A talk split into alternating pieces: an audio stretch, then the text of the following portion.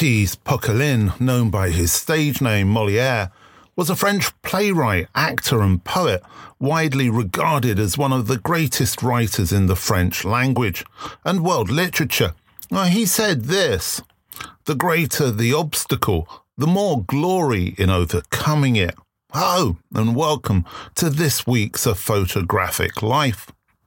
It is always easy to find or create obstacles. They are the reasons not to do things, to delay the inevitable or avoid a challenge. Things we tell ourselves to ensure we remain within our self created comfort zones. Photography requires us to ignore or knock down these obstacles, to increase the size of our comfort zones. I was reminded of this recently whilst watching an interview with the writer James Baldwin from the late 1960s. Baldwin was being challenged by a Harvard professor concerning the social and economic challenges Baldwin had overcome as a gay black American man of letters. The professor claimed that Baldwin was proof that it was possible to overcome societal obstacles. Baldwin countered with his lived experience of those obstacles and encountering them and the broader impact they have on people from his background. Baldwin's points were, of course, well made and authentic. The professors based on academic theory and non lived experience, and they were unconvincing. Issues concerning education, wealth, colour, gender can affect progression within photography. We know that. They can be obstacles placed by society in the way of anyone hoping to succeed within the creative industries. I'm pleased to see that many of these are now being expressed openly and addressed by many, although only time will see the results of such awareness and whether or not they succeed. 30% of adults at some point in their lives suffer from anxiety. But anxiety disorders are treatable and a number of effective treatments are available. There are many basic treatments that can be self imposed, including lifestyle changes, or the adoption of an incremental development of a personal comfort zone. Over time, if people continually avoid facing difficult situations, however, the anxiety grows and special requests for accommodation for that anxiety get bigger. Increasing the comfort zone means facing difficult situations. Approaching a stranger to photograph them is for many photographers the ultimate challenge to a comfort zone. The fear of rejection can be strong at this point, and for many hard to overcome. I always find this with young photographers lacking in self confidence and fearful of direct personal contact. The rise in anxiety worldwide has, I believe, coincided with a rise in an interest in landscape and observational street photography. I wonder if these relate to a sense of being an outsider. Not for all, but for some. This, for me, raises an interesting dichotomy for photographers. Should we avoid obstacles? Should we address them and remove them? Or should we pretend that they do not exist at all? Personally, I think that we need to address them because if we do not, how can we improve not only as photographers, but also as human beings? Regular listeners will know that I've never really got to grips with Instagram. We exist on there, but the following is small and I just can't seem to work out how to use it. I'm sure that's a failure in me. But anyway, always good to recognize your failures. But a lot of photographers seem like me to getting fed up with Instagram. Uh, for me, it's just adverts and reels. I just can't get to where I need to get to. And I know you can click on the Instagram uh, little logo at the top there, and that will take you to people you're following. I know you can do that. But even so, there seems to be a lot of dissatisfaction. I, therefore, you know, a lot of photographers seem to be looking for other platforms. Some seem to be returning to Tumblr. I'm not quite sure if that's going to have a resurgence. Uh, others seem to be going back to Flickr. So that idea of going back to places where once they felt comfortable to see whether or not they can reignite the excitement. Others have gone to Vero. And I'm also on Vero. And again, I'm, I'm not really sure uh, why or how that's going to be a good thing, but we are there. So if you're on Vero, then do please check us out. Others seem to be putting their hope in Grainery, which is for analog photographers. Well, we're even on TikTok, but I don't know why. I'm happy to look at all of these platforms, but I don't feel the need or the pressure to be involved with all of those platforms. For me, Twitter still works best, and therefore that's where I put most of my, my effort. I think it's up to you what you choose to do or where you choose to go. Don't feel pressured into having to adopt everything and adopt new things, and don't feel as if you've got to jump on the latest bandwagon. Take that responsibility and control what you're doing for yourself. Also, don't forget to have a website. All of these other platforms are fantastic ways of directing traffic to that website. That really should be the center of your network, the center of your photographic universe.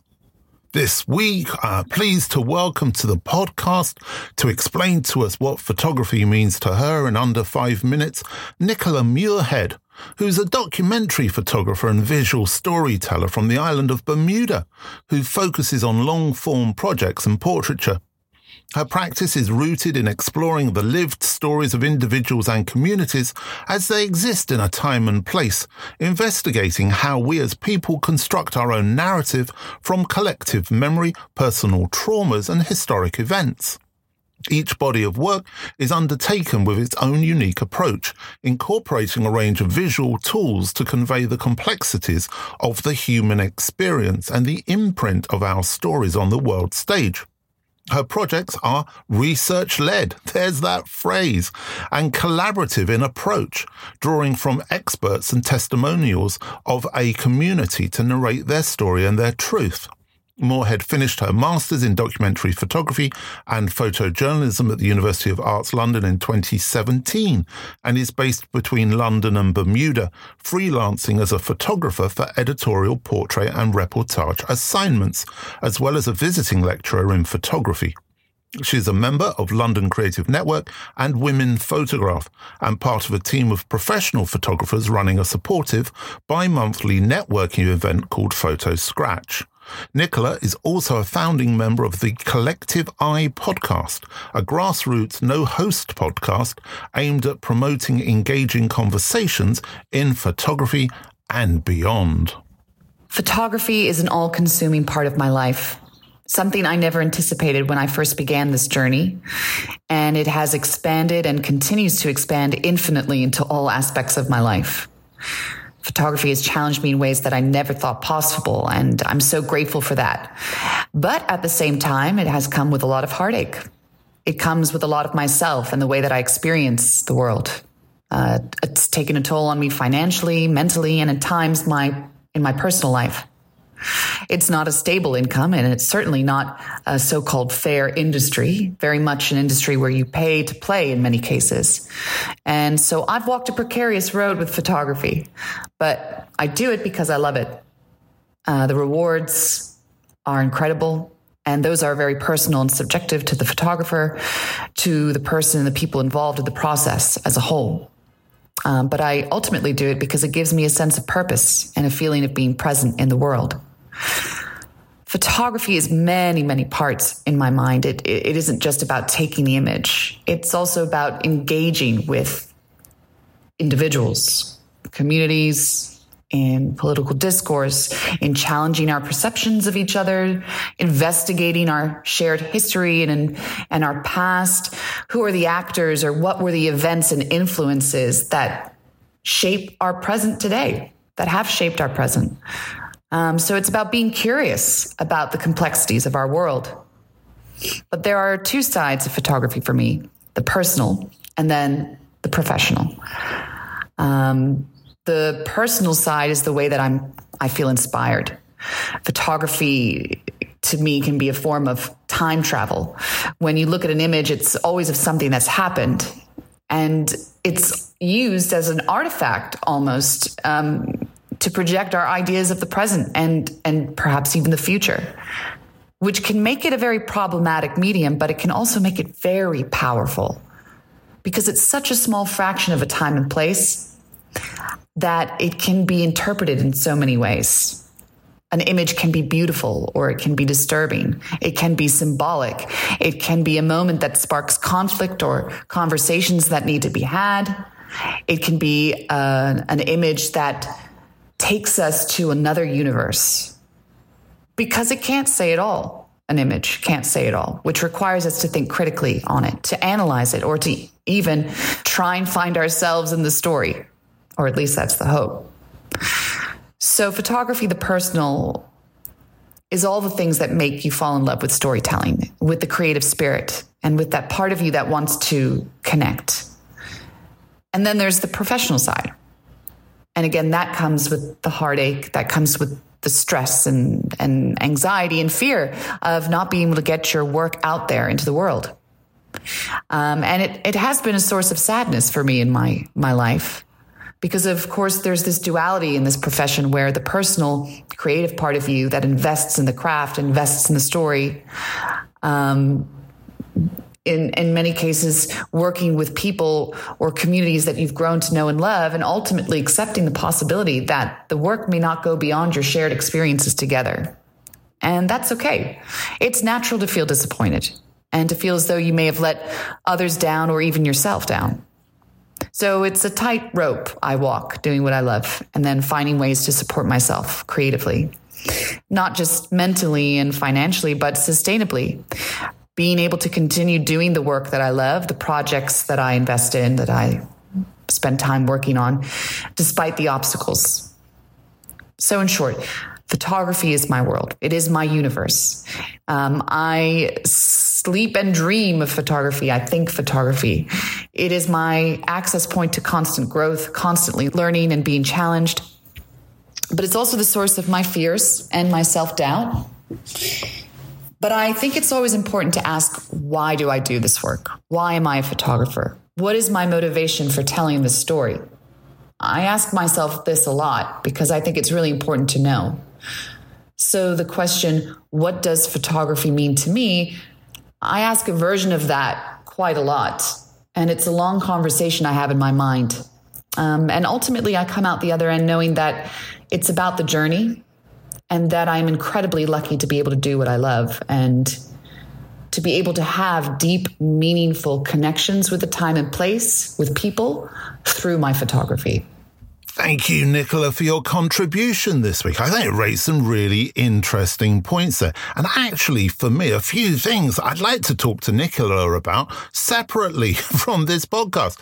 One is that kind of breaking down photography into the personal and the professional. I've kind of spent my entire career and a lot of time writing and talking on this podcast and writing in books about how actually you need to bring those two things together from my perspective, they shouldn't be separate and they can exist more powerfully as a joint kind of uh, language and way of working and building a practice around that that combining of the personal and towards the professional and identifying where that personal takes you. So who knows? Maybe I'll have a chat with Nicola about that separately. Also interesting there about that idea of pay to play. I'm old enough to know that you don't have to pay to play to be involved with photography because that's a new thing or a relatively new thing.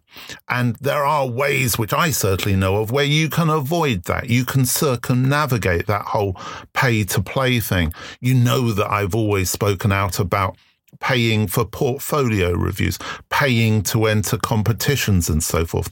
If as photographers we keep doing that, all we're doing is keeping, I should say, that business going and it's kind of feeding off of us. And that's something we need to stop. So, really interesting, I thought, from my perspective, I hope also from yours, to hear about Nicola's journey there as she describes it. As always, check out her work if you're not aware of it, and you can find a link to her website on the United Nations of Photography podcast page where this uh, episode is posted. Also, interesting that she mentioned anxiety there, tying in with something I was talking about at the beginning of this uh, podcast as an as a kind of self-created in a way obstacle. Whilst we're on the subject of obstacles and overcoming them, one of my sort of greatest friends, I suppose, in the journalism world is Peter Silverton, who's not been well recently. And despite that, it hasn't stopped him uh, writing a book which is due to be published next year. And from that book, which he's been sending me extracts from, uh, we've been posting a couple of little short, what we're calling snapshots, little kind of insights into a photographer and a cultural situation and a photograph. So two of those have gone up on the United Nations of Photography website over the last week, one dealing with Edward Steichen and the other one with Thomas Struth. Pete's certainly uh, overcoming any obstacles he has, and his standard and quality in writing is absolutely beautiful. It's intelligent, insightful, and really kind of sharp and easy to get to the meat of. So I really recommend checking those out. And everybody involved with the podcast also uh, wishes Pete the best going forward. I often say that this podcast isn't your average, your normal podcast. I, by saying that, I'm not dismissing other podcasts. It's just uh, around photography, I should say. But what we're trying to do, what I'm trying to do is do something a little bit different. And what that often involves is bringing in references to writing, to poetry, to music, to the arts in general, to the broader creative industries. And I hope you find that element interesting. Well, I saw uh, a little piece of uh, information that was released by DACS, the copyright people in the UK, uh, the other day, and I thought I'd share it with you because I hope it ends with a little bit of positivity in these dark times.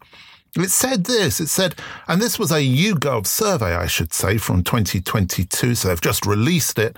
It said 81% of people say that culture, e.g., music, art, books, films, images, podcasts, and TV, TV, herein cultural content, is important in their daily lives. I think that's something we should really hold on to because I think it quite often feels as if we're not important in people's daily lives outside of our immediate community. But of course we are.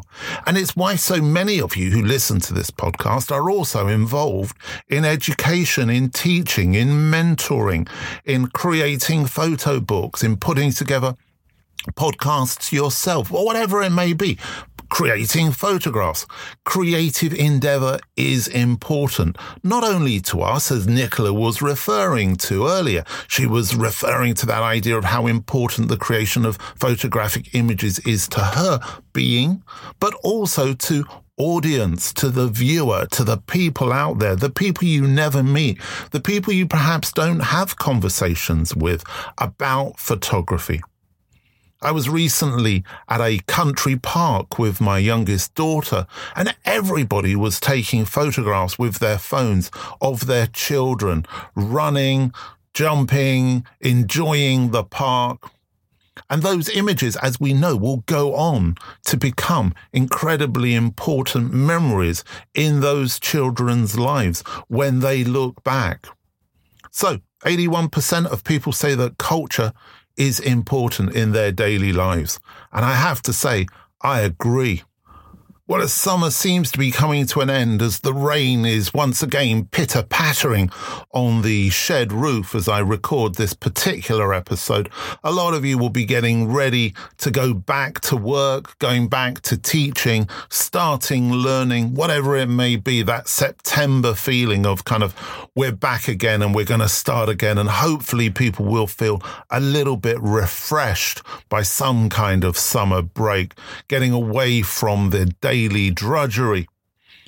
It is difficult times. They are dark times. And I have to say, as an optimistic realist, I find myself having to reflect on those. But as I say, with a sense of optimism. I'm going to keep doing that every week in this podcast as we move into the autumn. We've got some amazing guests joining us and we've got some important topics to discuss. I hope you join us and I hope you're feeling good. And of course, Take care.